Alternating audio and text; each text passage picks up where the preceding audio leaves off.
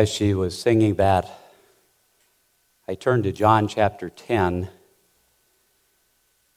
And it says in John chapter 10, beginning with verse 27 My sheep hear my voice, and I know them, and they follow me, and I give unto them eternal life, and they shall never perish, neither shall any man pluck them out of my hand. My Father, which gave them me, is greater than all, and no man is able to pluck them out of my Father's hand. Uh, he will hold us. That's the promise. Thank you, Jill, for, for that song. He will hold us in his hands. And I appreciate that challenge this morning. We're going to be looking at 2 Timothy chapter 4 today. If you have a Pew Bible, it's on page 1036, uh, the uh, 2 Timothy chapter 4. I live in a world that, that is no longer really my world. I, I live in a world where every, a lot of things are done on computer and, and cell phone and, and uh, things that I, I don't understand. And often when I run into a problem, something will come up on one of the screens that will say, Sorry, you are disconnected. Now, what does that mean? Sorry. and who is sorry about me being disconnected, first of all? I doubt if they're sorry, otherwise, they would have done something about it. So I wasn't disconnected, and I could still read my emails or whatever it is. Uh, so I, I live in an age where, where I don't fit so well. And so I'm forever saying, Cindy, I, I, I just, I got disconnected. I got disconnected. I, I can't do what I want to do. Well, what does God say about being disconnected or remaining connected? You know, sometimes that we have Roku or Roku or whatever that's called on TV, and, and it will say, you know, sorry, I'm disconnected. It seems like everything wants to disconnect from maybe it's just me i don't know. Maybe it happens to you where you get disconnected. But i know it happened to the apostle paul. And that's what i want us to look at this morning. The uh, when god was creating when christ was creating the world and everything uh, it says and it was good. And it was good. And at the end it was very good. At chapter 1 you know, it was, it was very good. Then we get to chapter 2. What's the first thing that God says isn't good? It is not good that man should be alone. He had created Adam. And it was not good that he should be alone. You know that that's uh, what it, the way it is now. Of course, that brings uh, the Adam and Adam, or God took uh, a rib from Eve's or Adam's side and created Eve for him. And and then I always think of the old story. The two kids learned that in Sunday school, and, and the two boys are running home, and, and one of them says, Hey, just a minute, I've got to stop. I think I'm having a wife. You know? that has nothing to do with the message, but it is not good that man should be alone. God uh, designed marriage between one man and one woman, and Satan has distorted that to mean whatever you want it to mean today. But uh, that didn't change God's plan, nor what is right in God's eyes. God designed companionship, and Satan again has distorted companionship and we find that there are more people alone today than ever before. Now, we have some wonderful devices that keep, can keep us in touch with one another. And yet, with all of the devices that we have out there, people are still alone in more numbers. Even though you might have a thousand followers, and there again, I'm not sure what that means, but I've heard the kids talk about that. Uh, you, you can still be isolated, alone. And the fear is the new generation, the younger generation, becomes more alone all the time because they're so busy on their devices that they don't get out and play onto the playground. They don't get out and see and have companionship face to face. It is not good that man should be alone. Uh, David the psalmist understood this. He knew what loneliness was. And we read that verse last Sunday in Psalm 142, uh, verse 4. I look on my right hand and see, for there is no one who acknowledges me. Refuge has failed me. No one cares for my soul. And more and more individuals feel that nobody cares about them anymore. Maybe that's the way you feel. Nobody cares. Who cares? I'm on my own. I'm in this world all by myself. Now, this, uh, David, uh, finishing that psalm, realized that somebody did care. Now, it was God. Now, we need uh, active, living, intimate relationships in order to live the life that God has designed for us. But it takes work. It doesn't just happen. Paul lived in a very, he lived a very disconnected life, partly because he was a missionary. I mean, he traveled around starting churches. And so he was never in one place for a long time. He didn't settle down in Tarsus, where he was from. Now, he went back there after he was saved, but then he was called to start churches. And so the rest of his life, he was traveling around pretty hard to stay connected, but he had to work at it, and he did. In the book of Romans, he mentions 35 friends by name. Can you think of 35 friends? You probably have to mention those that have unfriended you or you unfriended, you know. Maybe. To come up with 35 names. Maybe not. But you know that you have to work at friendship. It doesn't just happen here. And so, uh, uh, 2 Timothy chapter 4, in this chapter, there are 17 people uh, he mentions by name. Now, unfortunately, they're not meant, their names are not Mark and, and John and, and Joe and, and, and Pete and Sam. They're names that are difficult to pronounce, but uh, we're going to look at some of these this morning. I want to read verses 6 through 9, but we're going to look at the other verses that, that follow uh, as we go through this. Uh, 2 Timothy 4, verse 6 For I am now ready to be offered, and the time of my departure is at hand. I have fought a good fight, I have finished my course, I have kept the faith. Henceforth there is laid up for me a crown of righteousness, which the Lord, the righteous judge, shall give me at that day. And not to me only, but unto all them also that love his appearing. Do thy diligence to come shortly unto me. Do thy diligence to come shortly unto me. Why? He needed companionship. He needed a friend. Why? because Satan will do all he can to disconnect us, as he did to the Apostle Paul. So, how did he try to disconnect Paul? And that's what we're going to see here. He uses three things in this passage isolation, then uh, desertion, and then opposition for all of the one who's right taking notes on this, you've got those three points already. Isolation. Look at verse 6. I am now ready to be offered, and the time of my departure is at hand. What does that mean? He says, I'm about to die. I am alone. But I have fought a good fight.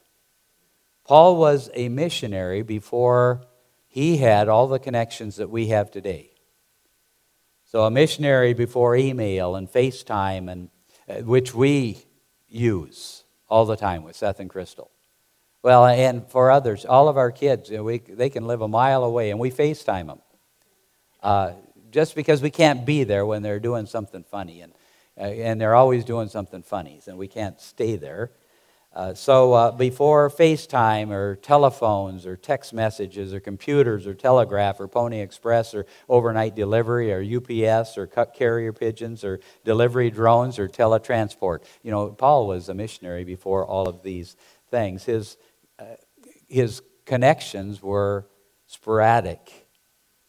He, uh, he had over month delivery with his letters that he sent to churches certainly not overnight. It, that, this kind of is freaks me out a little bit in that, uh, Cindy mentions, you need to uh, you need to buy your own goo packets.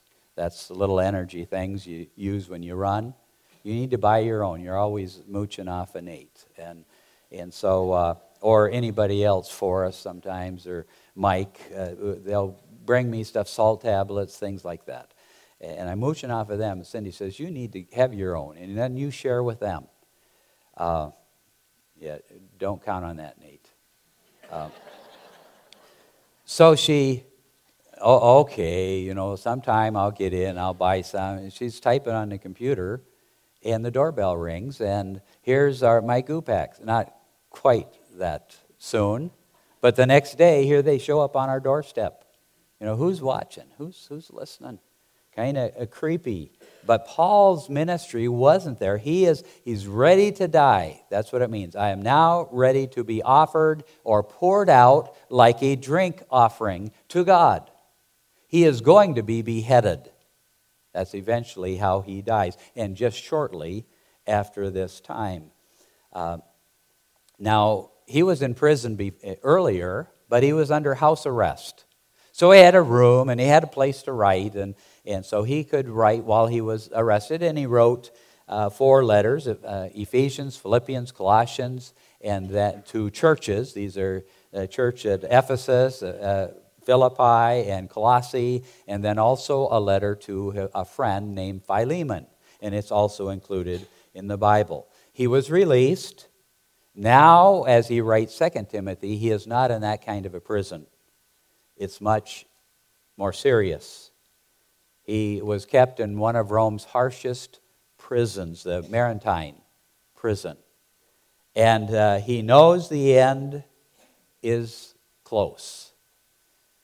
And what does he want as he is closing out his life?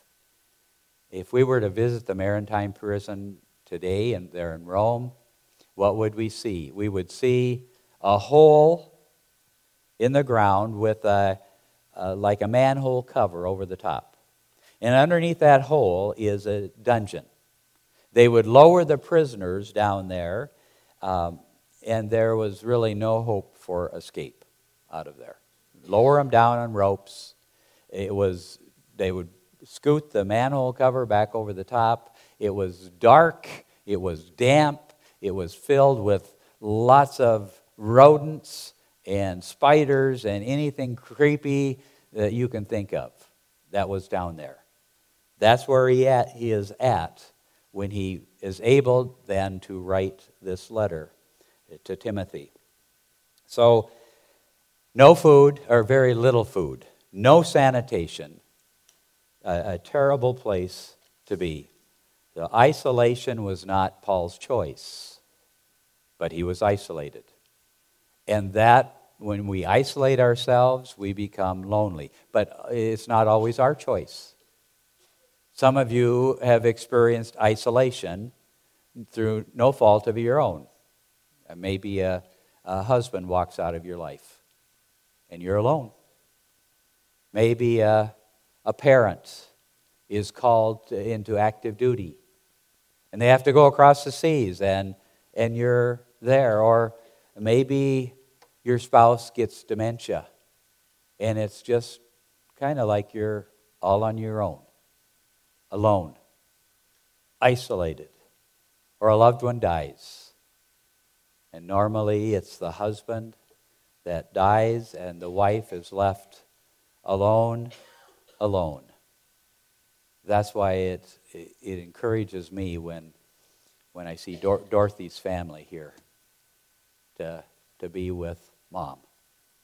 Because we all need to surround ourselves with friends, companions. And so it, it take a serious toll on us if we remain isolated, all by ourselves. So there's isolation where we reach the point where we say, No man cares for my soul. Nobody cares. Whether I'm alive or dead, nobody cares at all. Isolation. The second thing that Satan uses is desertion. Desertion made Paul lonely. If we went back to, just turn it back a couple pages to 2 Timothy chapter 1, verse 15, This thou knowest, that all they which are in Asia have turned away from me. They have deserted me. Uh, desertion makes us lonely. Uh, it, it works against us. Now, in chapter 4, there are seven, uh, 17 people that are mentioned, that Paul mentions. Some of them were there to encourage him, but most of them were not there to encourage him. In fact, he says Luke is the only one here. Some of them had to leave for other reasons. It says in chapter 10 of, of chapter 4 Demas hath forsaken me, deserted me having loved this present world. Now, Demas was a good friend of Paul's, has ministered with Paul for a long time. And yet he has deserted me. Well, we don't know for sure what this desertion was like. It might have been that Demas said, I don't want to go to prison. I'm getting out of Rome. I don't want to join you, Paul, in that, in that cell or in that pit. I'm getting out of Dodge, so I'm sorry. Demas also hath forsaken me, uh, maybe because he loved his own life. He, he just didn't want to die. But desertion makes us lonely. At verse 16, he says, At my first answer, no man stood with me. Uh, no man stood with me. I went before uh, Caesar, and no man stood with me. Do you feel like that sometimes? No man, nobody's there for me here. They have deserted me. Um, I hope you don't feel deserted, but in just a minute we'll see how Paul overcame this feeling. And uh, at the end of verse 16 you know they nobody stood with me all man, men forsook me i pray god that it may not be laid to their charge pray for them uh, it, not, uh, not that God would judge them, saying, God, don't hold this to their charge. They've deserted me, but they have their reasons. And so if you feel deserted, don't become bitter. Because if you do, it will destroy you. Pray good for them, as Paul did in this case. So, isolation, desertion, opposition, verses 14 and 15. Alexander the coppersmith did me much evil. The Lord reward him according to his works, of whom be thou ware also, for he hath greatly withstood our words. He is opposed by Alexander the coppersmith. Uh, Smith. I don't know. He might have been one that uh, went to the police and said, Hey, Paul is doing something illegal. You need to arrest him. And maybe he, the reason he's in, in, in, prison is because of this man, but he is opposed by him. He, Paul says, He did me much harm. Um, we have people that would like to do, uh, to harm Christians.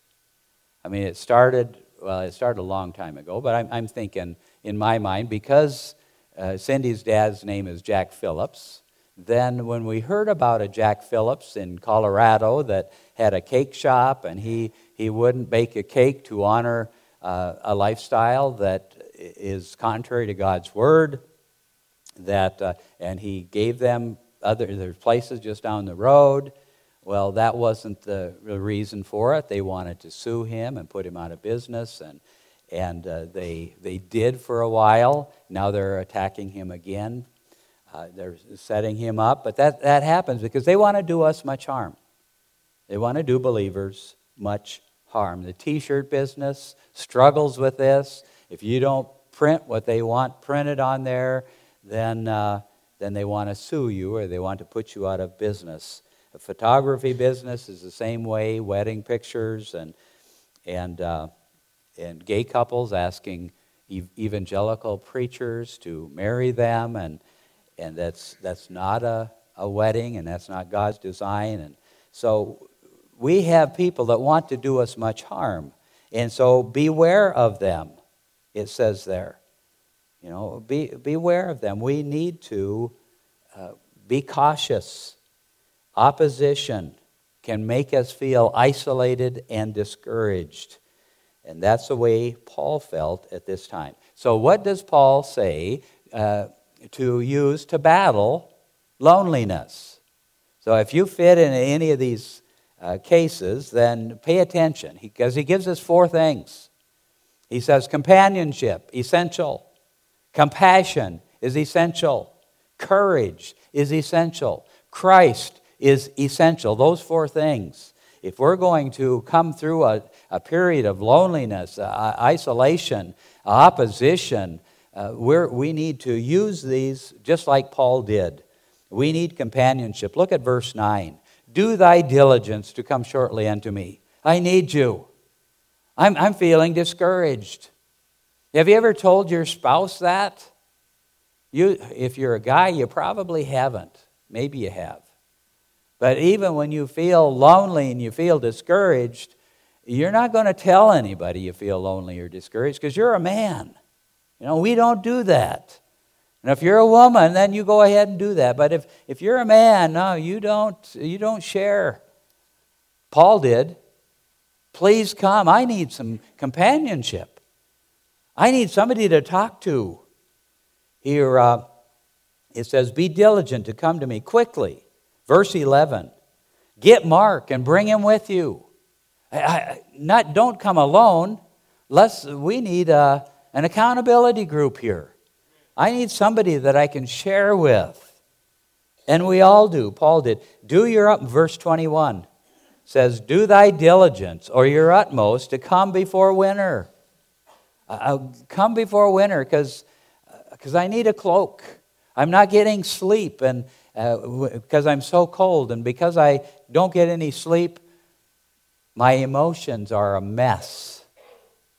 And that's true with us. We don't get sleep. If we're cold all the time, uh, then uh, we, uh, our emotions will take over. That's when we need companionship.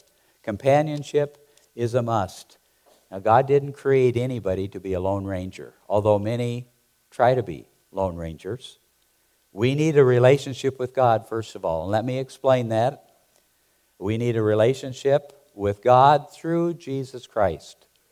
Uh, because of man's sin, we have been alienated and at war with the holy God.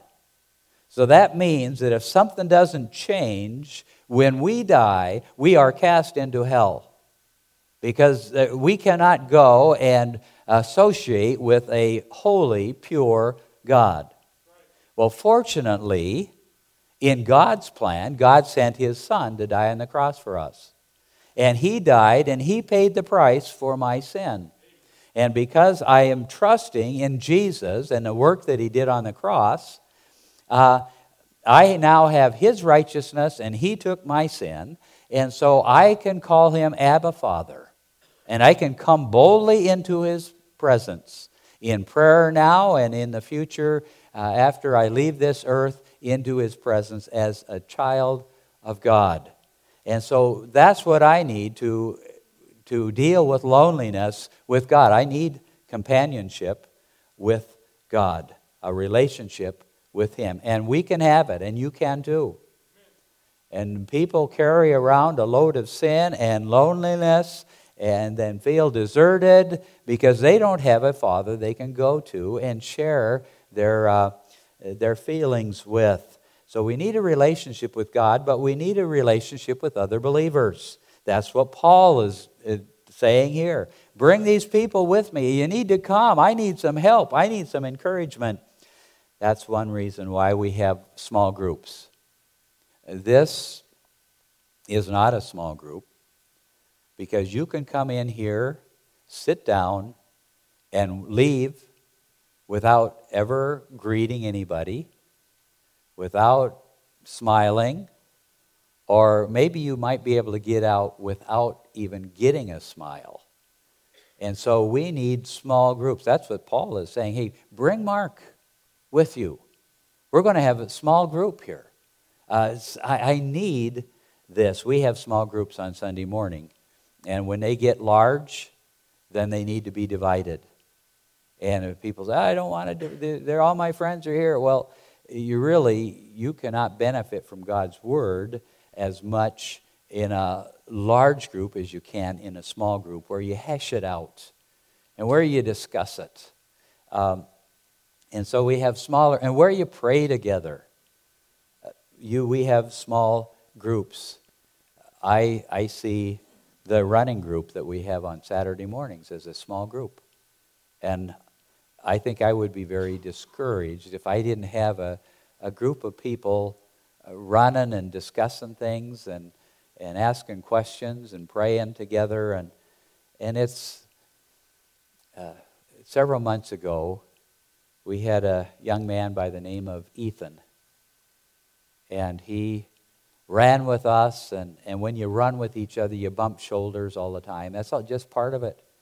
Uh, I, I try to let people know they'll bump me and they'll say, "Oh, excuse me." No, no, that's part of the experience. You just you run and you bump each other and you become part of this group and you pray for each other. And, and Ethan was in Teen Challenge, and, and Mike always brought him uh, so that he could run with us on weekends.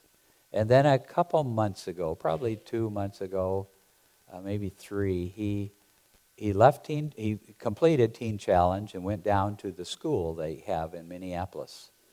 And we kind of lo- lost, touch with him because he was down there and we're up here. And then yesterday, uh, Mike mentioned that Ethan died. Uh, what you suppose he was 21, Mike? 22? 21. I, I know I have no idea of how he died. I, I can imagine all kinds of things. I hope it wasn't from loneliness because that can happen or drive you to do. Uh, so you need friends, you need companionship, you need small groups. It's one reason why I applaud uh, uh, people that start a book club in the church. You have no friends, start a book club. You don't read, listen to it on tape, whatever. Uh, but that helps people to connect. It is important that we connect. We have uh, after church club for Sunday evenings. People go out and they invite others to, hey, we're going to go to, for us, we go to Culver's. And we see there's another Culver's club there. And it's several, and sometimes there are three clubs of us where we go and we sit and we visit, and it's a time of discipleship and a time of prayer and just get to know one another because we need companionship. The birthday breakfast for the ladies, the senior luncheons for the, our senior citizens, our Wednesday evening services where we're small, and, and uh, then now in the future we're going to break up again into smaller groups and, and then come back. And, but uh, we need that. We need companionship. Two, we need compassion. Verse 13 The cloak that I left at Troas with Carpus, when thou comest, bring with thee, and the books, but especially the parchments.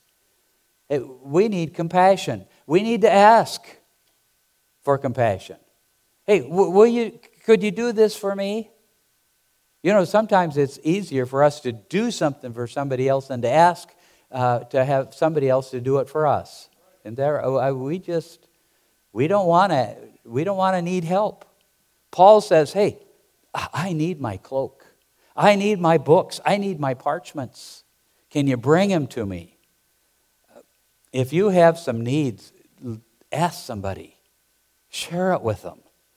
Say, I, have I've got this need.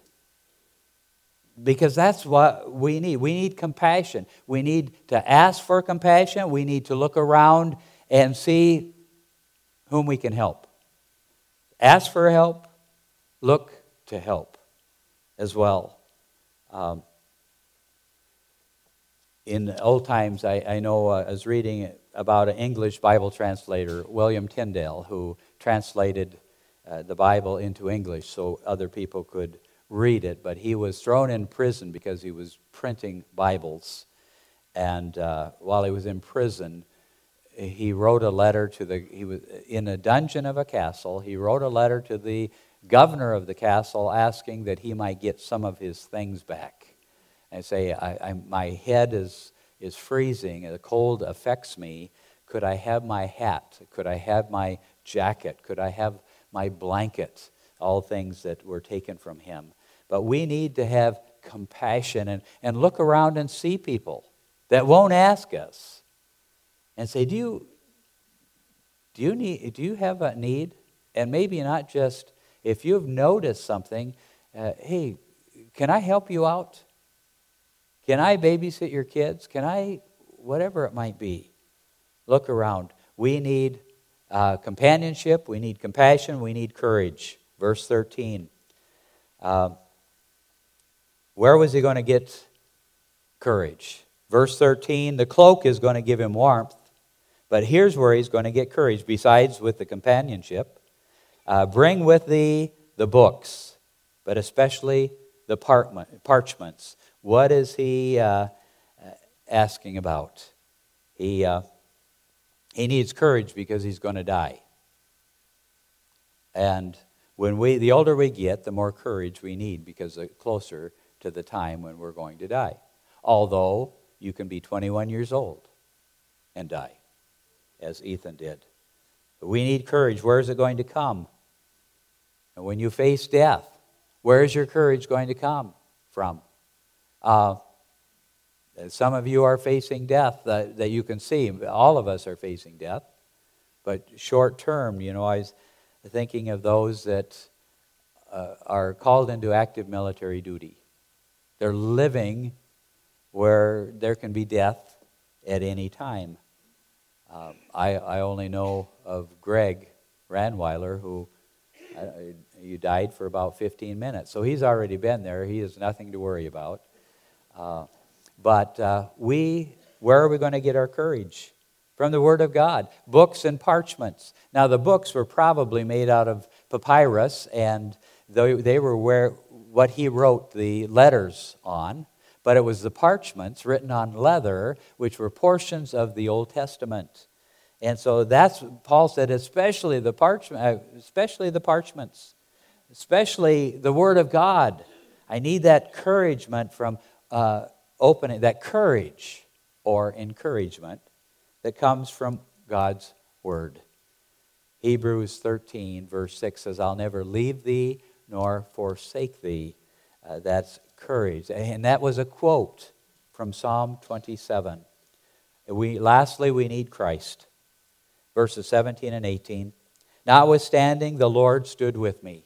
Oh, isn't that good? The Lord stood with me. Everything I'm going through, but the Lord stood with me. I feel all alone. Nobody's here. Everybody's forsaken me. Only, verse 11 Only Luke is with me. But nevertheless, the Lord stood with me. Uh, his friends deserted him. Alexander the coppersmith opposed him. And Paul appears to be alone, yet not alone. And this is a song that Joni Eareckson Tada made famous. And uh, she said she couldn't make it here this morning to sing. Uh, so she would just send us the song in clip. Let's, let's listen as she reads, sings this. We are the ones who run to you when we are weak. And uh, you know this body, you formed this body. This is a quadriplegic body that is broken. My lungs are limited.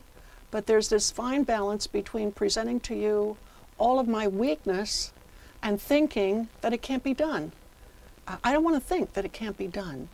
And so, Father, I pray that you will uh, mitigate any crackiness in my voice, um, any age in my voice, any tiredness in my voice.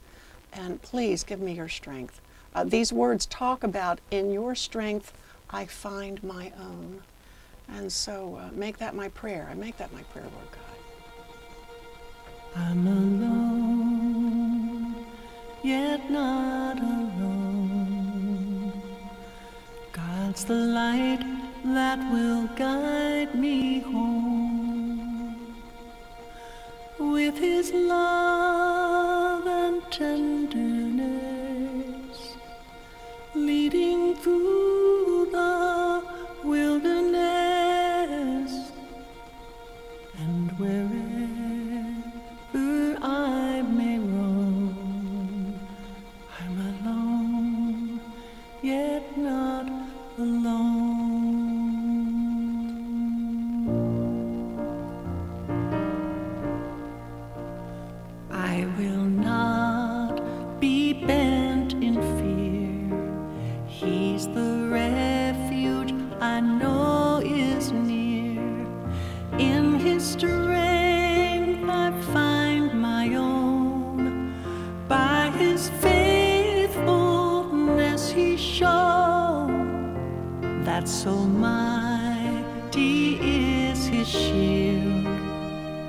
his love is now revealed.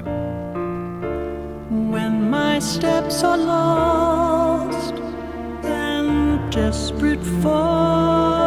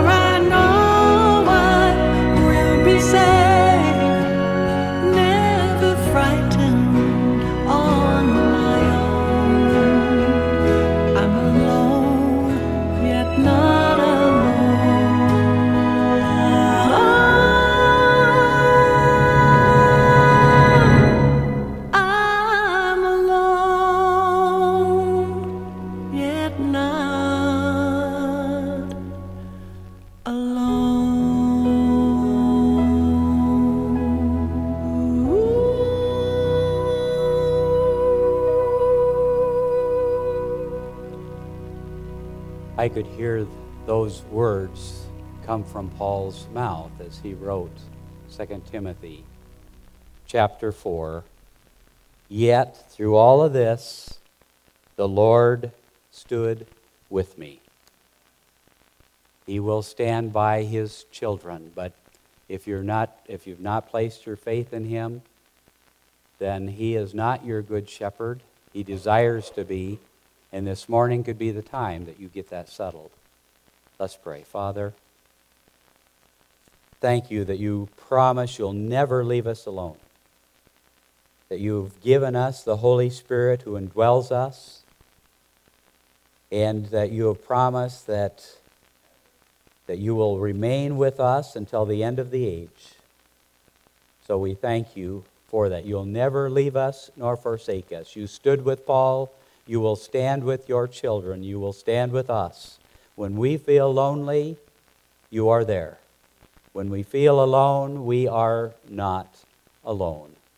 Thank you in Jesus' name. Amen.